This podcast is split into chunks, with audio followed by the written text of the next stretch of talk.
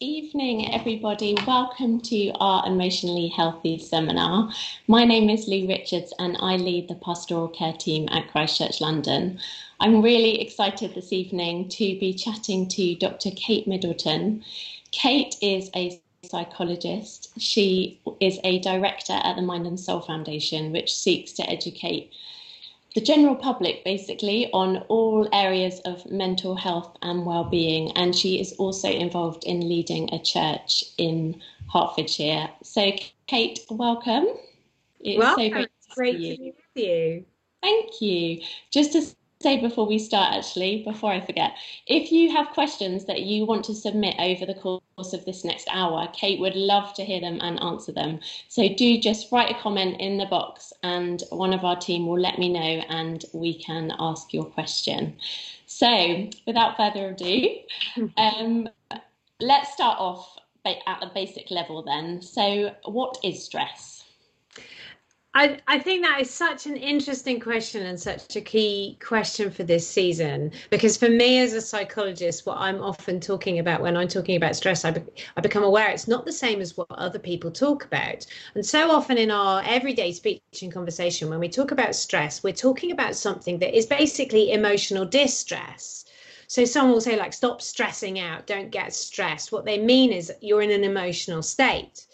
And that is a form of stress. It's definitely an expression of stress. Those emotions are on the same physiological system as the wider stress that we experience. But actually, as a medic and as a psychologist, my understanding of stress is that anything that requires our body or our brain to act and react, anything that places demand on our system is a stressor. It's a stress because it triggers that physiological system. So your stress system, which is hugely complex and involves body and brain and lots of different hormones and organs and all sorts of things, is all about modulating your ability to respond to whatever life is throwing at you in the moment. So some of our most stressful times in life are actually the most amazing times. And in my work pre-global pandemic, when I was talking about stress, I would almost always be talking to people in situations where they loved what they did.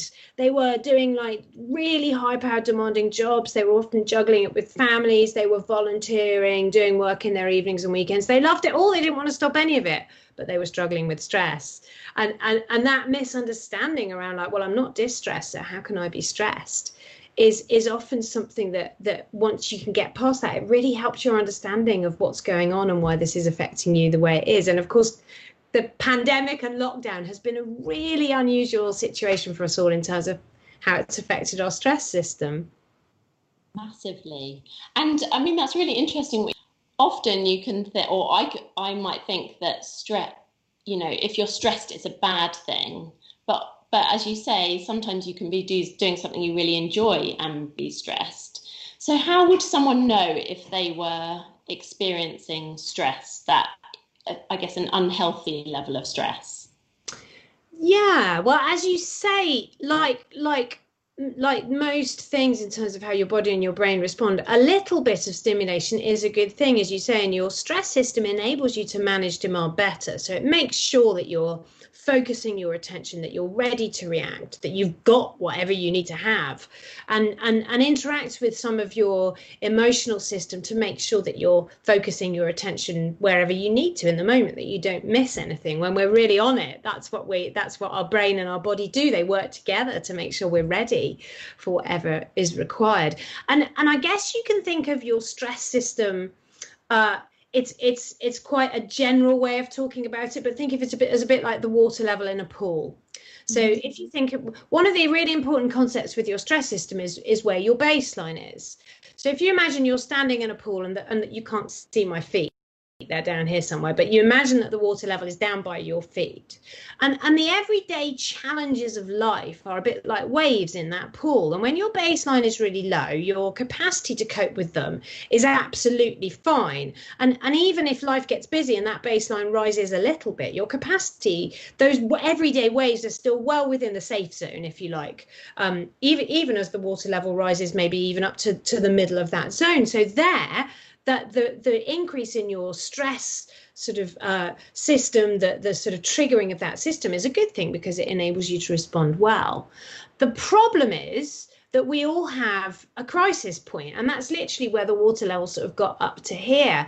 You're starting to get to the edge of your capacity to handle what life is throwing at you, and that's a physiological reality in terms of your body and how much you can just keep going. You need to rest. You're not designed to run long term under heightened levels of that system. It's supposed to be a short term response, but it's also your mind. We're not cyborgs. I wish we were. But there's only a certain amount that we can cope with. And again, your brain gets tired. And so when you get to this point on your stress system, particularly if that's a baseline moment, so that can happen just on a really bad day. You know, we've all had days like that where just everything goes wrong. And just suddenly you think, OK, everybody just needs to go away for a minute. Mm-hmm. But also longer term, what can happen in seasons when we're really busy or when life is unusual or something crazy like lockdown happens is that our stress level is raised long term, and our baseline ends up sitting really quite close to that overwhelm point. And when you're there, when you're living in that zone, it's a bit like the classic thing about if you drop a frog into hot water, it jumps out, but if you put it in cold and heat it gradually, you know that old story. And I think the thing is that is a gradual change. Usually, lockdown is unusual, but usually that's a gradual thing. And so what you just suddenly become aware that that's where you're living, and that is a very uncomfortable place. And some people they become aware of it because of the physical impact, and that might be a short-term physical impact because some people's bodies just don't tolerate raised levels of that stress system very well. So you might get issues with your gut, headaches, muscle tension, things like that. Sometimes it's a longer-term physical reaction because the triggering of that system changes things like the level of sugar in your blood, how reactive your cells are to that sugar, because it's about making sure you're ready, the fight or flight response that you'll have heard about, and if that is how you're living long term, that's not good for you. And so some of these physical problems can be the impact of long term heightened stress.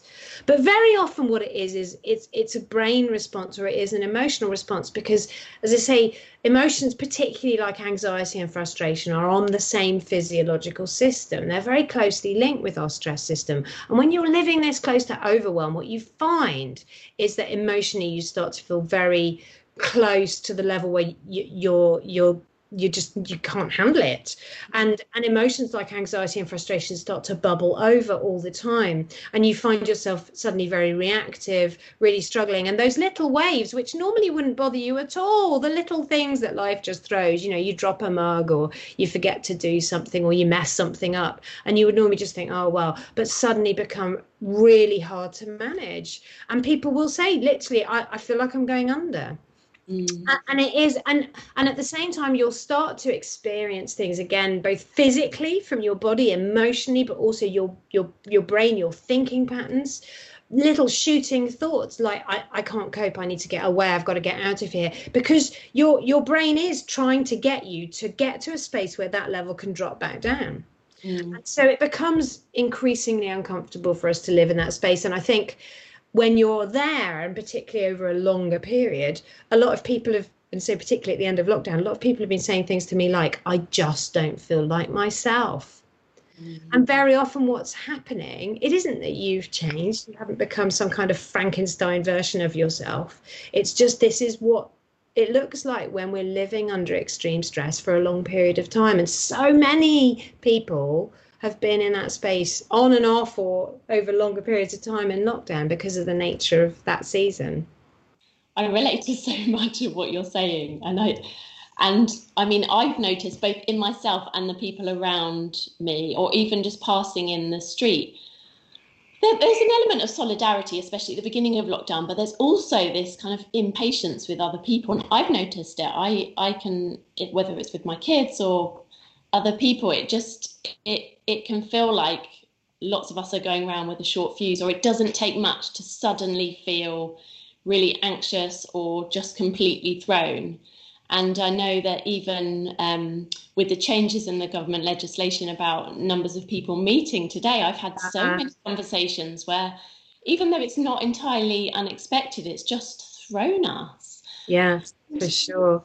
And it's interesting, isn't it? Because what basically happens when you're on the edge of overwhelm is that your brain goes into a kind of emergency mode. It's a bit like, you know, when the aeroplane's landing and they turn off all the lights except the really essential ones. So it genuinely does change the way that your mind works, which is kind of weird. That's why you feel so much like you're not quite yourself. And there's lots of ways that you see that change sort of in terms of how we experience it ourselves. And one of those is that your brain basically tries to bring everything back to a much simpler way. You know, the human mind likes certainty, and it likes to live under the illusion that life is fairly certain and that we can control it. And goodness, haven't we found out that that isn't the case? But when you're in that emergency mode, your brain tries to simplify things. And so you start to think in a very binary way.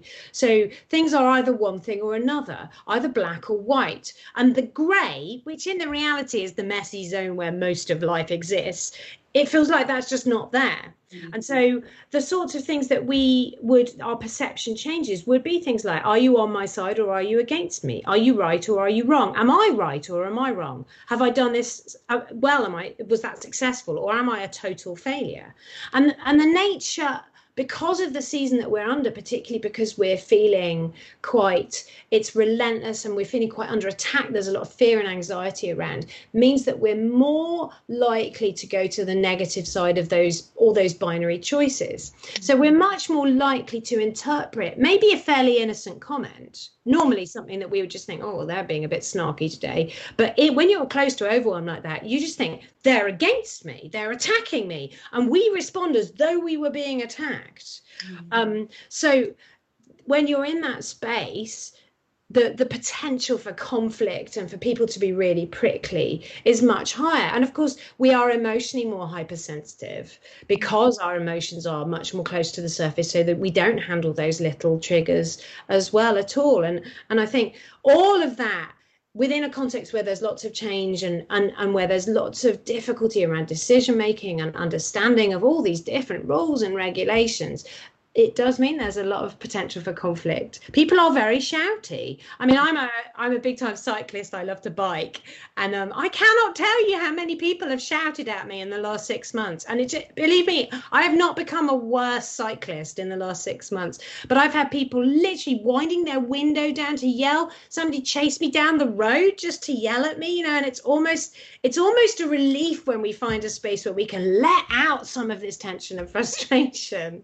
If we're trying to hold it in other contexts, it's a bit like road rage, isn't it? Suddenly you get in the car and everyone's annoying you. And yeah, frustration is such a difficult emotion as well, because it is so physically held and it does literally get pent up. And it's as well as stress. I think one of the things that many of us have had to deal with within lockdown has been some of the emotional challenge, and frustration's definitely been one of those. Like, where do you let that out? Because you're holding so much frustration. Yeah, absolutely. If you've just tuned in, then welcome. I am chatting to Dr. Kate Middleton this evening about the subject of stress. We're having a great conversation. So we've been talking about what stress is and what it looks like. And so I guess we've been talking about the fact that a number of us, well, all of us pretty much, have been under an extended period of stress over the past kind of 6-7 months when it comes to what's going on with a global pandemic. So given that is the nature of what's going on, what are some strategies that can help us maybe bring that kind of baseline of the water level down a bit? Do you have some? Yeah, I think one thing that's really interesting to chat about there, before I go into some practical stuff, is why have we been so stressed? Because it's a conversation I've had with a lot of people. And I think particularly if you've been in a position where actually lockdown for you has been flipping boring, maybe you were furloughed, you've not been able to work, you've been stuck at home, particularly if you're living on your own, that the challenge of just what do I fill my days with has been the big issue for some people. So a lot of people I'm talking to are saying, like, but why I have nothing to be stressed about, believe me, I've got nothing to do. And I think what's really important is to understand how your mind keeps that baseline low. And one of the things that's really important is your regular rhythm and routine. So normally in normal life, if we can even remember what that was now. We all had a basic rhythm and routine, and you know, there were aspects of each day that were repeated every day, Monday to Friday, or whatever your normal pattern was largely the same. There were things you did every day, whether that's, you know, making your first cup of coffee in the morning, whether it's the bus you catch for work, taking the kids to school, whatever that is. And you can think of that, the sort of challenges of every day is a bit like climbing a wall, and that routine is like the handholds in the wall. And when you're in that position of just normal everyday life, you can do that climb really without thinking about it. So it takes a huge amount of demand off your brain, because you don't have to think about most things. We've all done that thing where you drive one of your standard routes and you get there and realize that you didn't really think about the journey at all. You totally zoned out, or you've driven to the wrong place. I've done that so many times, like, because I'm actually not going to work that day, but that is where I drive. And that is exactly what your brain's doing. It's going onto automatic pilot, which means the demand is really low. But what happened in lockdown uniquely was this utter destruction of all of those routines and rhythms. All just went literally overnight.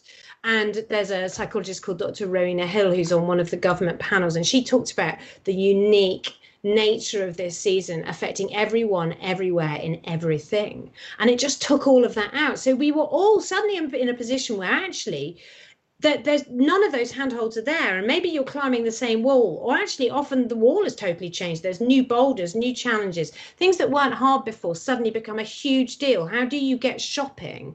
How do you your kids aren't in school, you can't go to work, you know. So I think for everyone, our stress level immediately jumped up. And every time we experience a new change, and going back to new normal, some people might feel like actually we're starting to get back into a bit of a rhythm and routine. It's such a relief. And that's why it is literally a relief for your brain, because it can stop thinking about all this stuff. But it isn't normal, is it? And every time we think we're getting there, something else changes, and whoop, up goes your stress level again. And I think it's really important as well to understand that if you were in a position where actually what you lost was all your productivity, all the things you normally did, that is hugely stressful. Like the challenge to your mind of thinking, what am I going to do with every day? Or the stress, one of the things that we've come to understand so much better really just in the last decade is how stressful isolation and loneliness is. The human brain needs other people. So if you've been in a position where for an extended period of time you've had very little contact, physical contact we know triggers natural hormones that drop your stress level. So even now, you know, we're not able to hug, we're not able to have that physical contact. We've lost some of the natural modulators of stress. So bearing all that in mind, that helps us understand what are some of the things we can do to try and manage our stress level. So things like, where can you put back in a rhythm, a routine? What are the stepping stones in your week that you can start to get back into place? Or even in seasons where, you know, I know some people might be sitting watching this in areas where they're under local lockdown, where things again have gone much closer to what it's been like at the height of lockdown. Even in those moments, are there aspects of your normal routine that you can keep? So if you normally have a Monday team meeting at work, can you still do that but do it on Zoom? So that there's something of that regular rhythm that's still there. When kids were being homeschooled, let's hope that doesn't have to happen again. As a mom, can I just say? But you know, the advice was to try and stick to a regular routine if you can, and I know we did that, and it really helped. And that's why, because if you can give your brain that predictable pattern, it will help. Mm-hmm. But also, I think we've got to be aware and just accept that we are under higher stress. Mm-hmm. So whereas normally we might not have to be as proactive about what are the things we're doing to manage stress, to drop that stress level, you know, literally the things that pull the plug out so that water level can drop. In this season, we are going to have to be really intentional, really proactive, really careful about those things. And some of those will be in the moment responses. So something has just happened, or life has, and you suddenly, you know, you have those moments. I know I have them as a mum, and just doing things, you just think, I am about to lose it. I honestly, my capacity to respond like a sensible adult is about to go out of the window. I I had to confess to my family that over lockdown I broke our Alexa because of a moment like that, where it was the final straw in a bad moment. I went in and the flipping thing wouldn't pick up the Wi-Fi, and I picked it up and slammed it down on the counter, and it's never worked again, you know. So when you're in those moments, sometimes it's a short-term thing of saying, do you know what, I need to take a breather. I need to go sit on the back step and have a cup of tea. I need to get out, or I need to go to a room where nobody else is. I need to just get somewhere where there's the stimulation level is dropped and I can just calm down. Maybe there are even some breathing exercises and things that we can do in those moments, putting on a favorite song. There's things that you can do in those moments that physiologically drop your stress level quickly. So there's in the moment responses, but there's also longer term things. So what are the things you do that keep you sane, that drop your stress level? So I am a biker. One of the reasons I bike is because it drops my stress level. It helps me cope. So through lockdown, I was so glad that I was still able to do that. And I did it almost every day, just getting out, even if it's just 45 minutes, because that's something I do that helps me manage my stress level. So, and a lot of people who've never had to even think about this before have found themselves having to explore really intentionally, like, what do I actually do that's relaxing? And either because you just never had to think about it before, or because the nature of this season is the stuff you would normally do, you can't do. If you normally go kick a ball around with mates or play golf or, you know, go to a choir or, you know, whatever it is that you do, book club and all of these things that just haven't been able to happen, you're going to have to find some new ways, and you might have to find them quickly. and I guess a lot of the alternatives, I found at least, have been Zoom events. Oh, my goodness.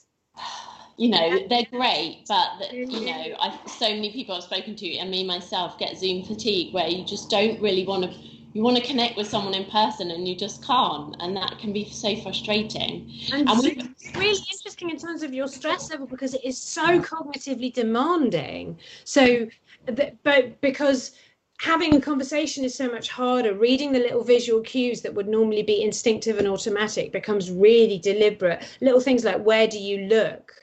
You know, how do you manage that? It's incredibly hard to do that. It's really hard work, focused attention, but also because for a lot of people, it's very emotionally triggering. You know, some people find having their own picture on screen really difficult, the frustration elements, not being able to work the flipping technology, and also something that we psychologists call dissonance, which is where there's a clash. And so Zoom is a really interesting type of dissonance, because it's like, it feels like I'm having a conversation with you now, Lou, but we're actually not physically in the same space. So my brain is trying to hold those two weird realities that totally conflict. And actually, all of that is really stressful, isn't it? And it's just oddly relentless as well, Zoom, isn't it? It is. And I definitely had a moment in lockdown. There was a moment where I'd actually finished a day of work and I went into the kitchen to cook dinner, and my daughter was just starting a Zoom dance class. And I heard, you know, that ding dong when you join. And I had this like whole body stress reaction just to that noise. And it was like a bomb had gone. You know, it's just like, I cannot take any more of that today. Yeah. And it was a really interesting moment, just thinking, gosh, that stuff is so stressful. We've had a few questions already. Some of them, I guess you've answered from our conversation so far. But so someone asked about life habits that will help prevent stress, good place or way to release pressure. I guess you talked about the cup of tea, listening to a song or something, and obviously you gave your Alexa story, which I think we can all relate to. Are there any other ways that you can suggest that where we can release some of that anger, I guess? And I think the question that you mentioned, how can we prevent stress? And I think the uncomfortable reality right now is that we can't. And perhaps in a unique way, we are all having to get really good. Some people, because of their jobs or lifestyle, always have had to learn really good techniques and routines to manage high stress, but we're all in that zone, so we're kind of on a steep learning curve here. How do you respond to it? How do you modulate it? And the good news is that studies looking at stress do show that on the whole, how well we respond to stress is not just about the sheer amount of stress we're under. It is about how do you act? How do you react? How do you process it? How do you release tension and things like that? So we can all get better at this, and we can improve things dramatically. I think when you understand the impact, why you're stressed, that you are stressed, and therefore start to do something about it, that can help an awful lot, particularly with some of the things that a lot of us are finding emotionally difficult right now, like frustration and anxiety. So there's you can kind of think in categories, and I encourage people to be really quite exploratory about how they manage stress, because everyone is different. You know, something that one person would find hugely relaxing would drive someone else utterly crazy. You know, like puzzles, for example. Like, loads of people love puzzles. I just can think of nothing that would stress me out more than trying to do a puzzle right now. It's like, are you trying to push me over the edge? No way. But I know loads of people who in lockdown have discovered this love for puzzles. You have to be quite analytical and find out what works for you. But there are some broad categories that are interesting. So I think things that are physiologically relaxing are interesting. So things like having a hot bath, sort of literally things that involve you sort of lying down or sitting down. So sometimes watching TV or reading, things that you are physically resting. Even exercise, if you exercise for long enough at a high enough level, so about 40 minutes or so of reasonably intense exercise, you'll release endorphins, which are your body's, they're a natural chemical in your body, and one of the things they do is they drop your stress levels. So things like that are naturally physiologically relaxing are really interesting. So that's definitely one category to explore. Things that are distracting are very interesting. Sometimes what we just need is to get away in our heads from COVID and the relentless media stuff and everything that's going on. So film, cinema, books, some types of crafts, playing a musical instrument. Often the value of those is that they're distracting. Sometimes you have to be careful though about a clash between those two. So for example, one thing that I come across a lot is people who, as a response to stress, play video games. Yeah. Particularly like killing zombies is very cathartic if you've had a frustrating day. As far as I understand, I'm a bit rubbish at them, so I'm not sure that it would have the same effect for me. But the problem with that can be that it's actually physiologically really quite triggering for your mind. So again, what I found in this season is a lot of people finding that as a go-to thing actually is not helping, and that they're starting to be like, this is weird. I'm actually feeling freaked out by something that used to be really positive for me, because they're so close to overwhelm. They just can't cope with killing zombies. It's too much. So I think there's an interesting balance between those two things. But it's also, there are other unhealthy ways of trying to distract yourself from stress. I know that I look at my phone too much, and I know that if I'm feeling overwhelmed, I can just start, you know, scrolling on Instagram, and that's not the healthiest approach either. Yeah, and I mean, there are some very interesting figures starting to come out, for example, around drinking and alcohol, saying that, like, I think I read a stat today that 50% of people are drinking significantly more now than they were pre-lockdown. And that's a classic thing that many of us after a stressful day will reach for a glass of wine. And in the short term, as part of a whole package of things we do, that there's nothing terrible with that. But if that's the only thing you know what to do, and a lot of people have probably found themselves instinctively reaching for that, because this is just crazy. What do you do? I need to get away, and I need the release. And actually, one of the challenges of lockdown is this isn't a short-term acute crisis. I mean, we're 6 months in now, and I'm sorry, but it's still going. So we've got to think of some longer term strategies that are going to work, and think about things that said that the puzzle thing, that's another interesting category. So restoring order. So one of the things that the human mind loves is, as I say, certainty, a sense of feeling and control, but also order. We find most people find chaos quite difficult. We all have a different sort of trigger point. Some people can handle chaos more. So I'm very bad with chaos. I like things to be ordered and calm and controlled. Some people manage it better. But this season, everything is so chaotic. An awful lot of people are finding things that help them feel a sense of restoring order are soothing, oddly soothing, which I think is where the puzzles comes from. And maybe if I wasn't so rubbish at them, I would actually find that helpful. I really oddly soothing, because and like there's a joke I have with one of my best friends. If she's saying like, "How are you, Kate?" I will just be like, "Well, I've already cleaned the fridge." Because I don't know why, but I do just feel like the world is a less terrifying place if my fridge is clean. Yeah, I get that. that disorder and chaos, it's just like that could push me over the edge on a bad day. There are interesting categories of things that we can do and look at and try things out, but we do have to get to know ourselves and what works, and sometimes play with the things. So sometimes if you're one of those people with a very active mind, then just doing something that's physiologically relaxing will drive you crazy. Some people are very active relaxers. You have to be doing something. Again, it's why I bike. I get into the zone, and there's something almost hypnotic about that space where I'm in the zone. If I just sat on the sofa and tried to relax, I would drive myself crazy.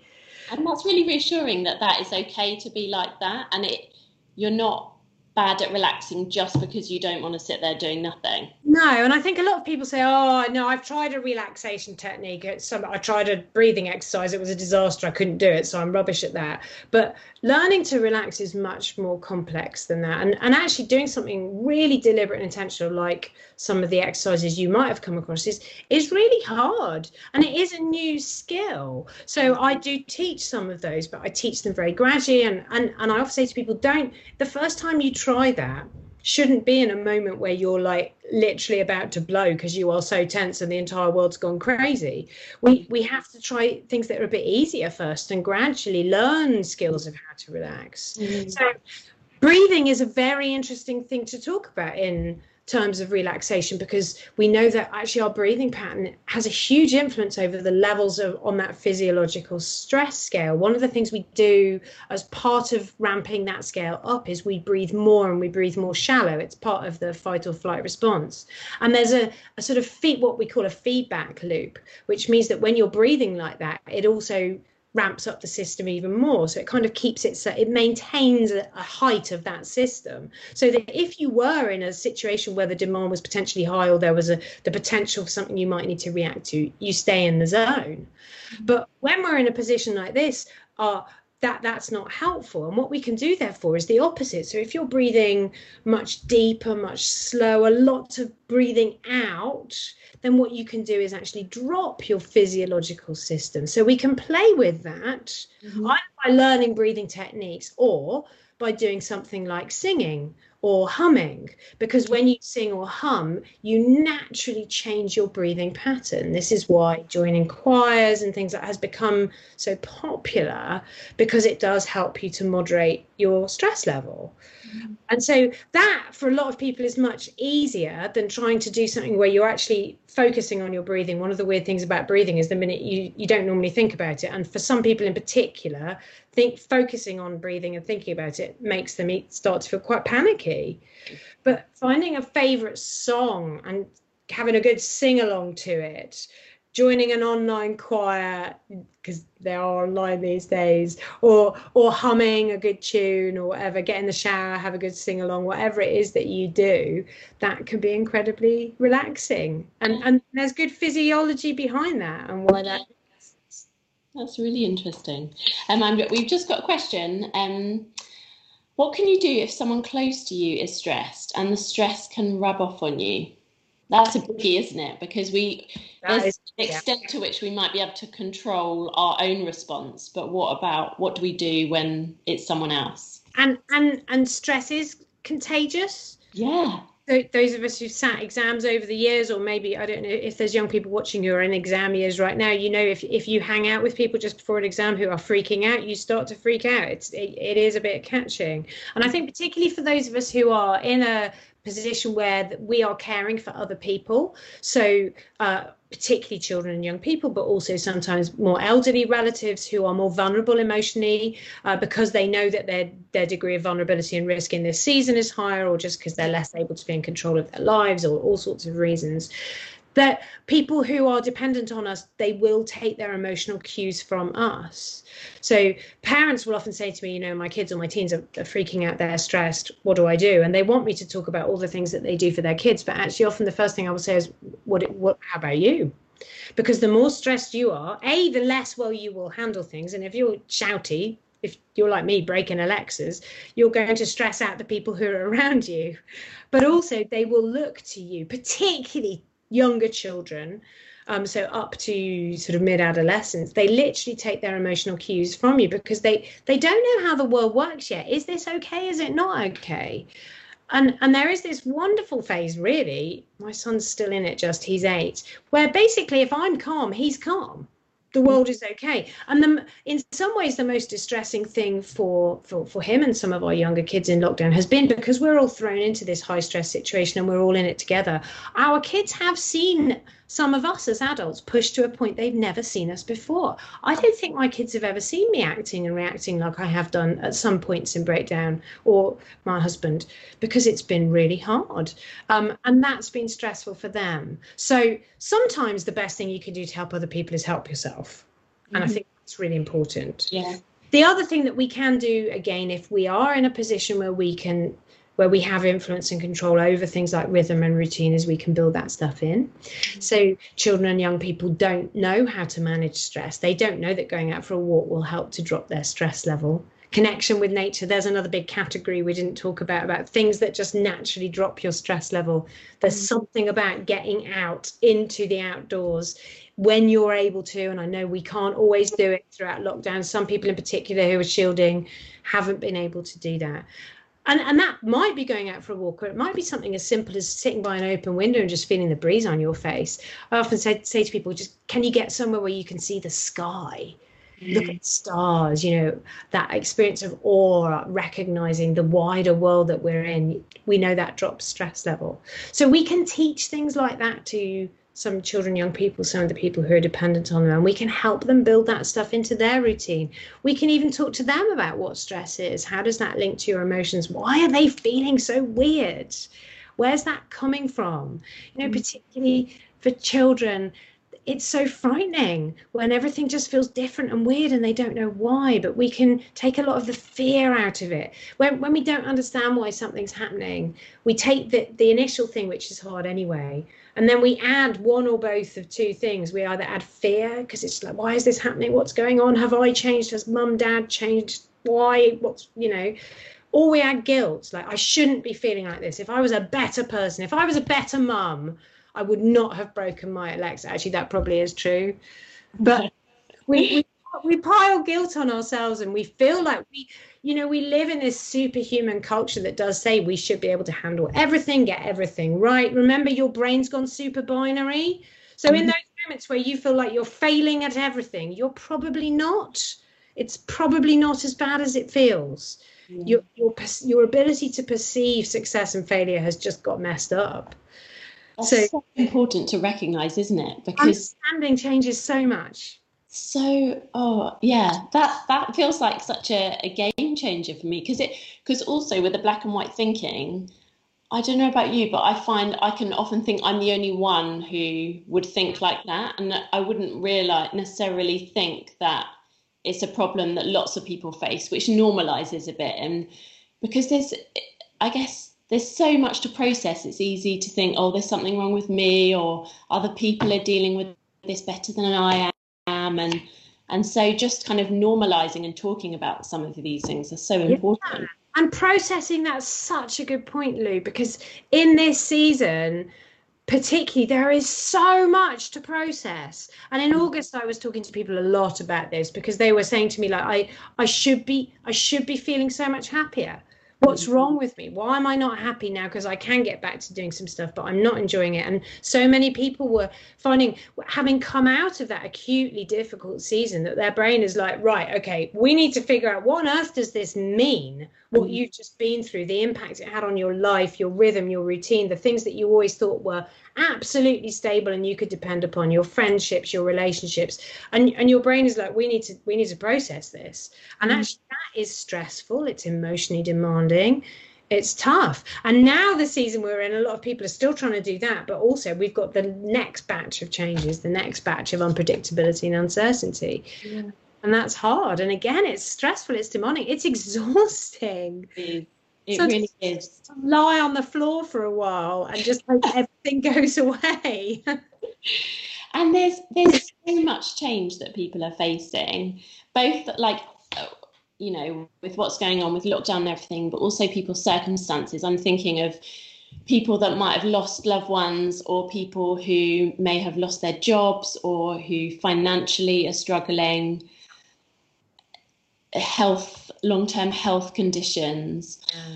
I guess my question is around how we manage change and how, if this stress is unavoidable, what can we do practically around managing change like that? Yeah, I think that's a really good question. And I think to some degree it is about recognition and understanding. Mm-hmm. So being aware of those stress spikes and just allowing yourself to hold those without panic and without guilt.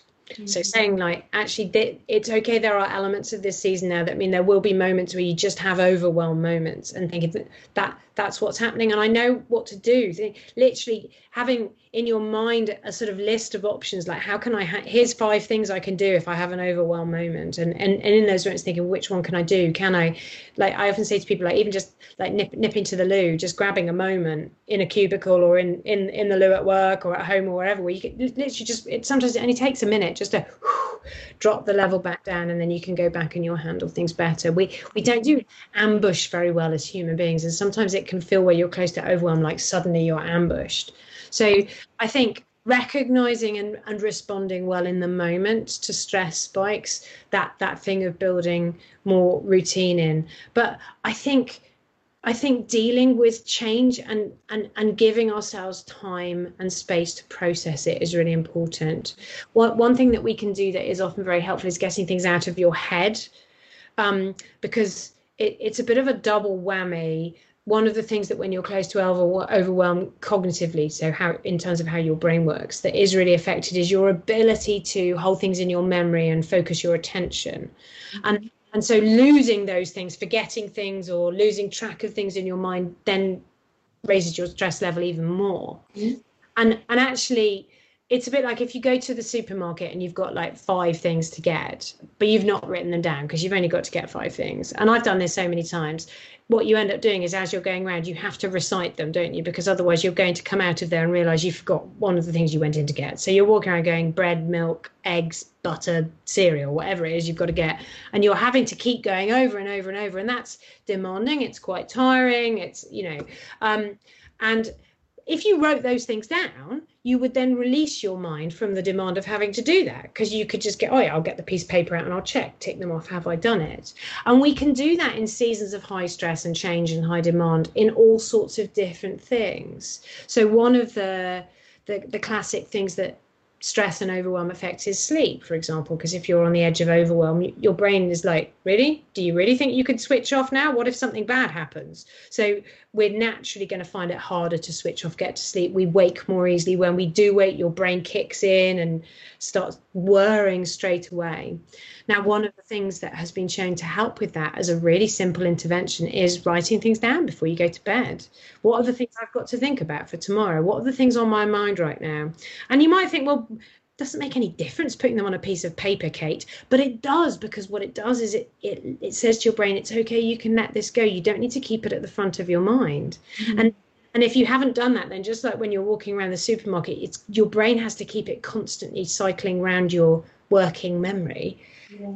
You've actually said it's okay, you can let that go, you can forget it. Mm-hmm. And in times when we are close to overwhelm, the action of trying to keep things in your working memory is so much harder. When you're exhausted, it's so much harder that those things become even more important. Mm. It's actually really helpful to know the reason. I've read before things like, oh, write things down. But it's really useful to understand why. So now I totally get it. And it makes total sense to write something down. So, that's really helpful. We've just had a question that I'm really glad someone's asked, because it's a really important one. And that's, how do you know if your level of stress is normal or whether it's anxiety that you're struggling with and that you should perhaps get extra help for? Okay, that is a really good question. So thanks to the person who asked that. And I think anxiety is a really interesting thing to talk about. And I know you've talked about it on one of the previous sessions, because at its root, anxiety is not an illness. It's a normal human emotion. But in seasons like this, or in times of high demand, anxiety can become really problematic, and it can start to make us ill, and it can start to interfere with everyday life. It can start to have an impact on us, on other people, that is really negative. And so I think, in terms of stress or anxiety, because they're very closely linked, they're on the same system, I think those are the questions we need to ask. Are we getting to a point where actually this is starting to have a really negative impact on me? Is it stopping me from being able to do things? Is it making me do things that are not positive, that might be having negative outcomes for me or for other people? And I think those are the sorts of questions where you start to get into a space where maybe it's good to have a conversation with someone and say, like, I'm struggling a bit. What do you think? And I think our attitude to things like stress, anxiety can sometimes be a bit, I think it's good to reframe how we're thinking, like, why are you having that conversation? Why are you going to ask for help? Not so you can get this label of like, actually, I now have a stress problem, or I have an anxiety problem. I'm ill, there's something wrong with me. That's back to the guilt or the fear thing. But to say, actually, I am recognizing that in this moment, because of what life is doing, I've got to this space where I'm beyond my capacity to manage it. And that's really hard. So are there some things that might help and that might avoid? Because if we push through and try to live life in that overwhelm zone, literally, like I say to people, sometimes it's like living underwater. Then if we try and push through, sometimes the impact of that can be devastating, because it does lead us to get into unhealthy things, because we're trying to sustain a level of stress and anxiety that's horrible and that's unsustainable, or because the long-term impact on us is really bad. And the reality is we are all human, we all have limits. And, you know, burnout is a real thing. It happens, and it can happen very suddenly. So many people live right on the edge of burnout all the time, and you know, our attitude can so often just be like, have I burned out? No, I haven't, so it's all fine. Like, gosh, I came close, but that wasn't, like, I often joke to us, like, is this how I'm going to have my total breakdown? This moment, is this it? No, I seem to have survived, it's okay. But joking aside, there comes a point where actually you're living on the edge of something that it does happen. You are human. And we think about that as something that will happen to someone else, to other people. Mm. But the reality is it could happen to me. It could happen to you. And if I start to think I'm immune from that and it wouldn't happen to me, then that's a very risky way to live. Mm. So sometimes actually recognizing, saying, gosh, I'm in that zone where I'm starting to struggle. Maybe there's some help that would get me through this better. That's a good conversation to have. Yeah. I just want to share one of the things that has really helped me, because actually it's interesting you talk about burnout, because I actually got to that point where I was burnt out, and I suffered with postnatal depression, which was a really difficult time. And after I recovered from the depression, what I realised was that my boundaries weren't very good, in a way that I wasn't looking after myself very well.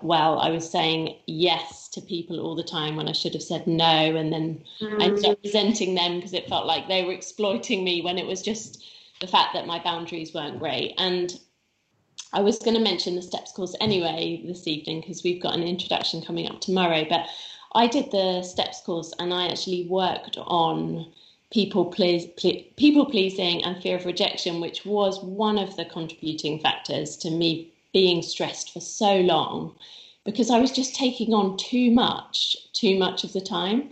And so I did the STEPS course. It was a 12-week recovery course where basically I was able to process some of what was going on and why I was doing it.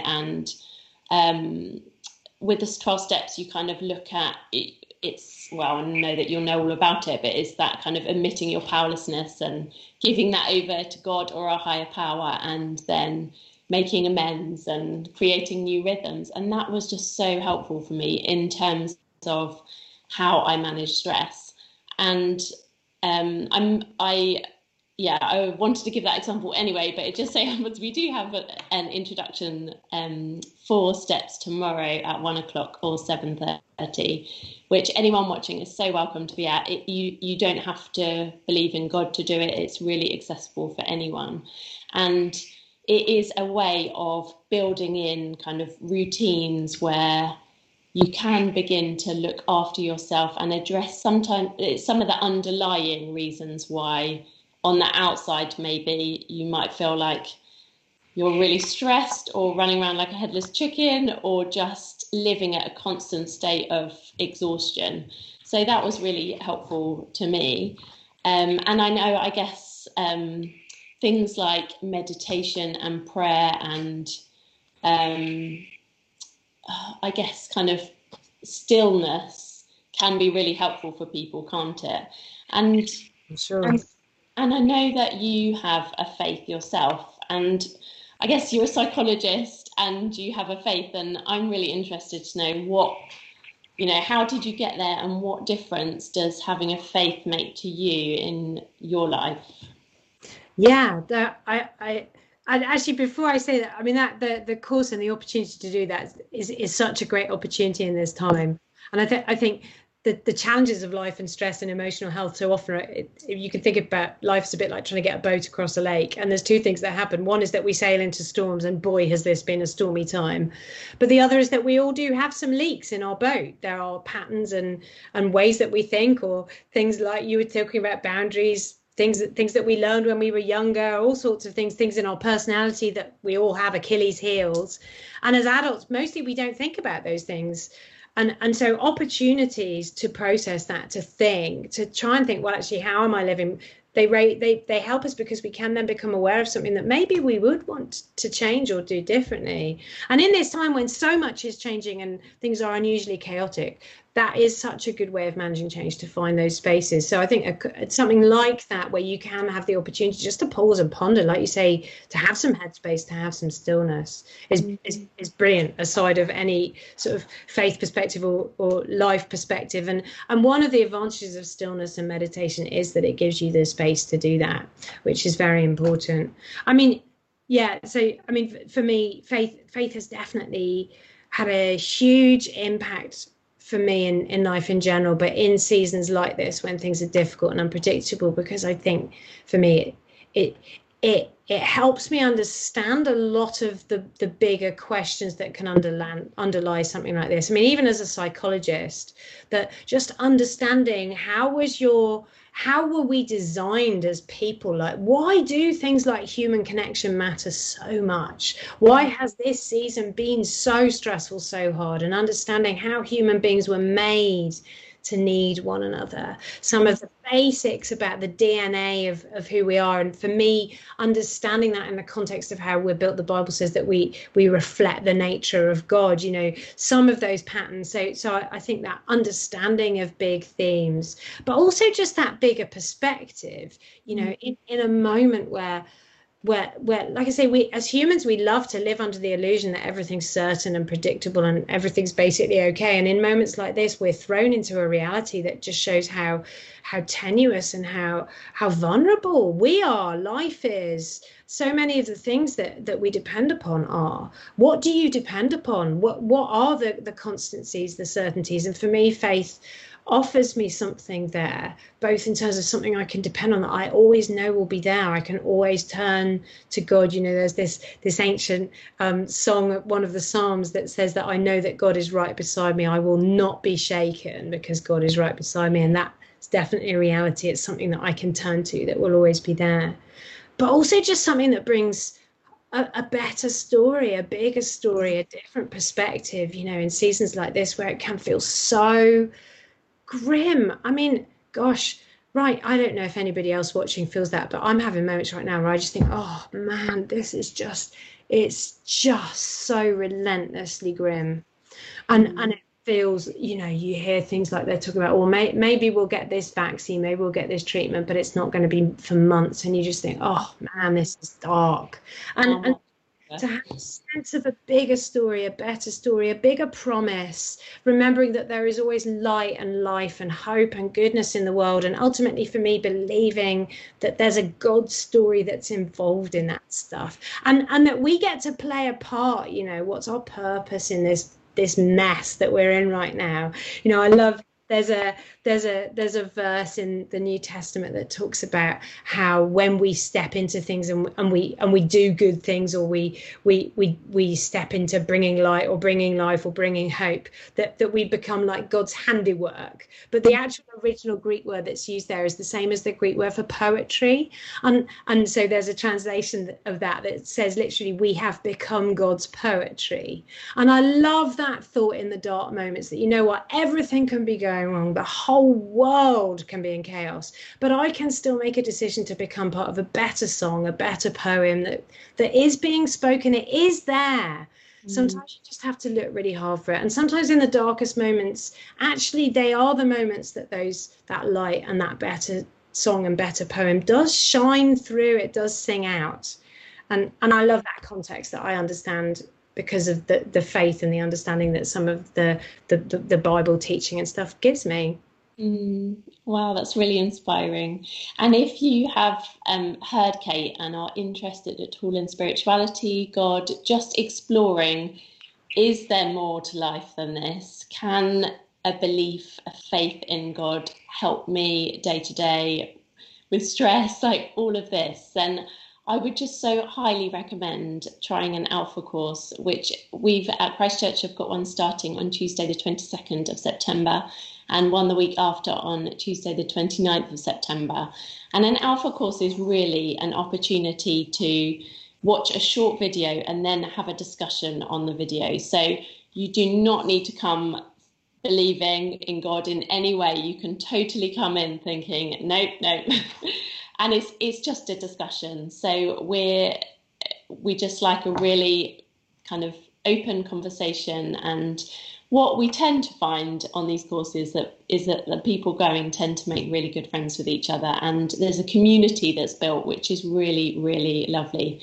And I think particularly at the moment, with lots of people being in their homes, feeling isolated, then an opportunity to make some friends is a really great one. So if you are interested in exploring more, then there's information on our website, and I think the link should be coming up for you. But you'd be so, so welcome to join. And you can always just come to the first one, and if you don't like it, then you really don't have to come back. So I'd highly recommend it. I've done Alpha a few times, and each time I learn something new, and I just find it really interesting hearing the views of other people. And I think sometimes I get a bit bored with small talk, or, you know, you can see friends, which is nice, but sometimes it's really nice to have those meaty conversations. And that's definitely what this is. So I would really encourage you to come if you're at all interested. Kate, we have got 3 minutes left. I would just love any final thoughts that you can give us, any pearls of wisdom. And maybe kind of looking ahead to the next few months, like we don't know if there's going to be another lockdown. We don't know what change is coming, but what words of wisdom could you leave us with?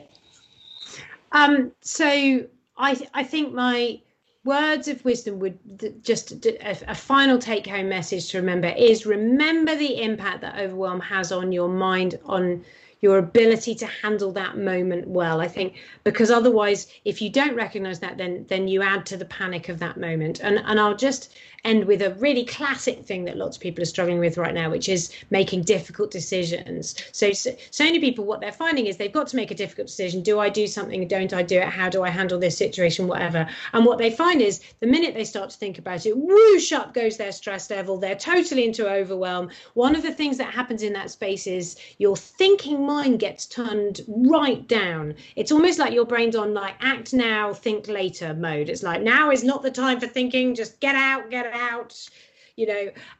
And so quite often what that means is that you get even more panic because I've got this decision to make and I can't do it. But actually the problem there is not your ability to make the decision. The problem is managing the stress and the overwhelm of that moment. So simple things, separate the two. Have a moment where you try and fact find and like brainstorm, and again putting on paper, writing down all the facts, but you're under no pressure to make the decision because that will mean that your analytical mind will function better. And then at a totally different time, try and make the decision. Involve other people, get someone to sit down with you and talk it through because that will drop your stress level. But most of all, it's about awareness and not panicking. This is not a sign that you are losing it or a failure as a basic human being. It is a sign that you are a human being though, and you have limits, and this is a tough season. So I think we can all be compassionate. We can be compassionate to one another, which is really good. So in a time when there's a lot of conflict around, let's try and be a bit less reactive. Try and remember everybody is in a different situation to us, but we can also be compassionate to ourselves. You know, give yourself a break. Maybe what you need is an evening off, the chance to get out and go for a long walk or watch that utterly ridiculous box set that is going to be a totally wasted 4 hours of your life, except it's not wasted because if you can drop your stress level, you will improve the way that you cope with everything else that life is going to throw at you. So that 4 hours of doing nothing could be the best 4 hours you've done all month.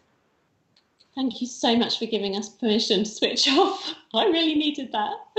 Okay, it's been so wonderful to chat to you. Thank you so much for all of your wisdom.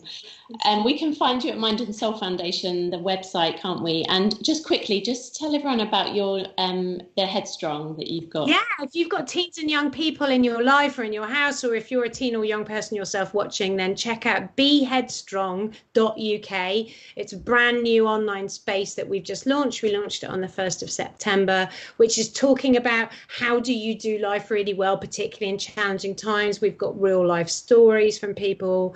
We've got fun stuff you can do to help distract you, to help you relax as an antidote. There's a space where young people can send in their own questions. It's just a really relaxed, fun space to have these type of conversations. And there is lots of stuff specific to this weird and wonderful season and how to help you get through it better, particularly as schools are going back. And there's a whole world of stuff. We could talk for another hour and all that is, couldn't we? Great. Thank you so much, Kate. It's been wonderful having you. Brilliant. Thanks so much, Jane.